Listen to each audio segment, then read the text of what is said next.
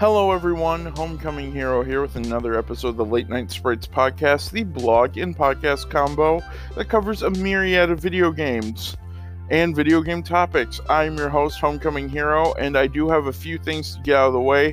Today's topic is Gamescom. I just finished watching it, and I have my reactions, my thoughts, and kind of summarized because there was a lot of games shown, but I will get into that in a minute over on the blog, late night sprites at blogspot.com, we have covered, just finished covering the WarioWare Get de- Together demo.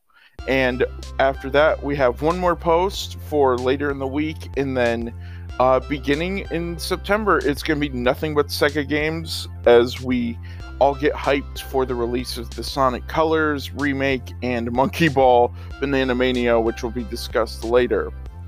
Also, going forward, a little bit of an in-house announcement. Um, no more Ubisoft. I have. It was brought to my attention today that Ubisoft is in the same boat as Activision. I made an update earlier about why Activision doesn't really vibe. Well, no, Activision doesn't vibe with me at all. They're awful. They are doing awful things and people are getting hurt and they need to fix that. Circa like immediately. Circa yesterday. And ubisoft is in the same boat.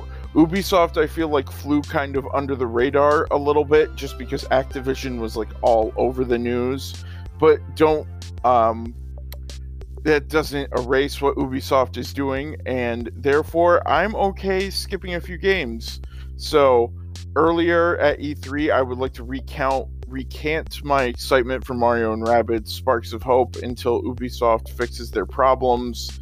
Um, I will not be covering Mario and Rabbids, but that's okay. They're you know, even though it's tough because there are games that you could be excited for, made by these studios that are doing awful things, it's better to stand in solidarity with the victims and with the myriad of indie games and games made by other studios. There's still plenty of stuff to play.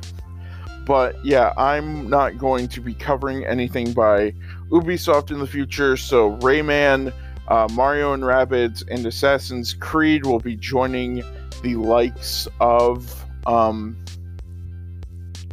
the likes of the Activision properties such as Tony Hawk, Spyro, and Crash until things are better. Um, just do better gaming industry. So that needed to be addressed and said that I was excited for the game, and then the news is brought to my attention, and now I am making an informed decision with the new information and Mario and Rabbids Sparks of Hope, as well as the original, has no place on this blog or this podcast. Neither does uh, anything Rayman related until Ubisoft gets its head on straight right alongside Activision. But there are plenty of games to play, and we will be continuing to bring great games to the light, whether they be made by bigger or smaller studios. Thank you for your understanding, and we stand alongside the victims in hoping that they are, you know, being given an opportunity to find peace and healing in these very, very troubling situations that are just awful. Now, with that being said, the blog and the podcast will be teaming up together to cover Sega as we prepare for the Sega announcements and the Sega games. I will be covering a myriad of Sega topics on both. It should be a great time this September with maybe one or two bonus content pieces. Now let's move on to today's subject Gamescom. First of all, my overall thoughts. It was a waste of my time. There was some diamonds in the rough here, but I really wish I could get my two hours back. It was a lot.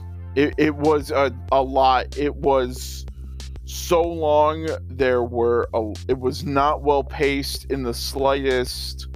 Um, there were a lot of things that we already knew about. There were things from Summer Game Fest that came back that really didn't add much more. And it was like a baby version of the Game Awards. And I will watch the Game Awards and probably cover them, but yikes. Let's dive into the good, though. I'm not going to be covering every single game here. There were some from the active uh, aforementioned Activision Ubisoft. So those will not be discussed nor covered at all. And the only Ubisoft thing that is going to be recognized is something that I will, you know, let's get the bad out. Let's do the bad news before the good news. You know, the good news is going to be great, and it's going to be good to end on a an, on a brighter note. They did some really weird stuff here. They did these awards for like games that weren't even out yet, and then they would give awards to like games like they would have like two games per category and they're like oh here's the best upcoming nintendo switch game and i'm like where's metroid dread and advance wars or mario party even? And they're like this ubisoft game or this ubisoft game and i'm like neither? And that this is what i was uh, hinting at before but they it was so odd they had these awards for games that weren't even out yet. It's like we don't even know if these are going to be good or not. Um so I'm good. That was bad. Some of the pacing was bad. Some games got like a brief second to talk about and some of them got like 20 minutes. It was bad. Some of them dragged on for a while. It, it was rough it was rough in parts. Um, they had a variety of games, some indie, some AAA, and it was nice. And even if you take out Activision, Ubisoft, there were games that people liked. Uh, that like uh, the Death Stranding that I could care less about, or uh, this like Marvel game that's like a, a, tactics game made by 2K that came out of nowhere, but I'm not interested. And then a Marvel mobile game and Elden Ring and an Xbox sizzle reel and you know there was there was some stuff. Uh, Jungle Book is going to be in Fall Guys. Okay the the the pacing was not good. The announcements were fine, minus the ones from Activision and Ubisoft, but some of them were so poorly done. There were games that people don't even know what the games were about because they got like 30 seconds and then oh, let's move on. So the pacing and balancing was off. Now let's talk about the positives. Let's find those diamonds in the rough. First up, I have my notes with me. Soundfall, a rhythm action game. It looks like a rhythm based dungeon crawler. It looked awesome. It looked super fun. It looked great. Then we also had DokeV, which is uh, made by a development studio overseas. It's like this big, colorful MMO. I don't normally play MMOs, but I'm interested in this one. the The aesthetic and the music and the style looked awesome.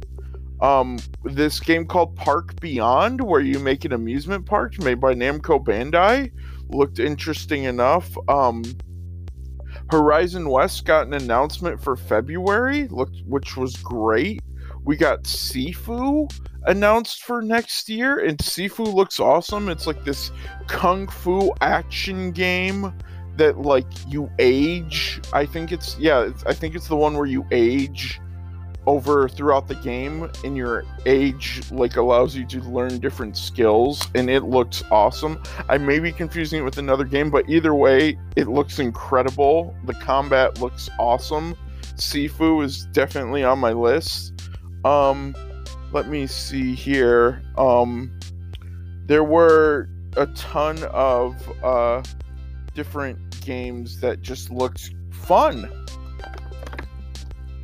Whether they were from indie studios or a few AAA game studios, and they looked like a great time. And then um, here are the th- I have three games, like or four games. The four games that interested me the most, or with new content, I would say um, there were some I was interested in, like Park Beyond or Horizon West, but I wouldn't necessarily get at launch. But Soundfall, I'm definitely going to get. Monkey Ball and Shredder's Revenge, which I'm going to talk about at the end, I'm definitely going to get in play. Um, and then one of the other big ones was DokeV, which looked interesting. And then here's here are the three that I'm going to spend the most time on. First of all, Lego Star Wars The Skywalker Saga has now been pushed to spring of 2022. This isn't even a remake. I thought it was going to be a remake with pantomiming for like all of the like cut scenes because I thought it was going to be more in the spirit of the original game. It's not. There's full on voice acting. The gameplay looks different than your typical Lego game. Uh, you explore multiple planets, you explore the galaxy. I still hope that there's like some sort of Mos Eisley hub world for uh, for levels, but maybe you go different planets to select the chapters. That would be really cool. It looks great. It looks super fun.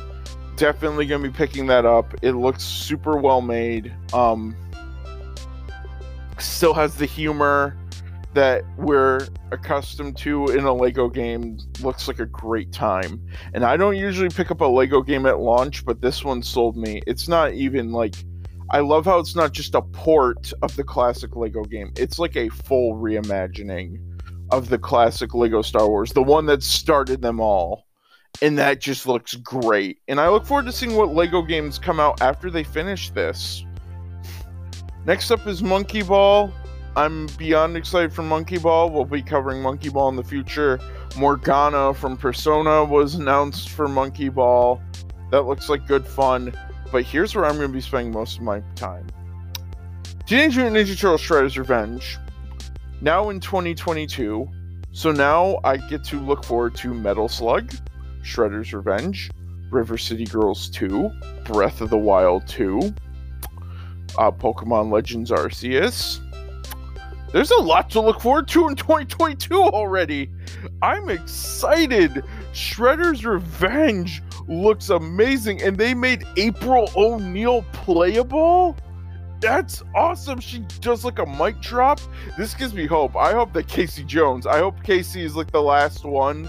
I know there are people saying Splinter, but I think Casey Jones would be like the best playable character oh, it looks so great. You get to revive people by like holding and waving pizza up to their face so that they take a bite out of it to bring them back.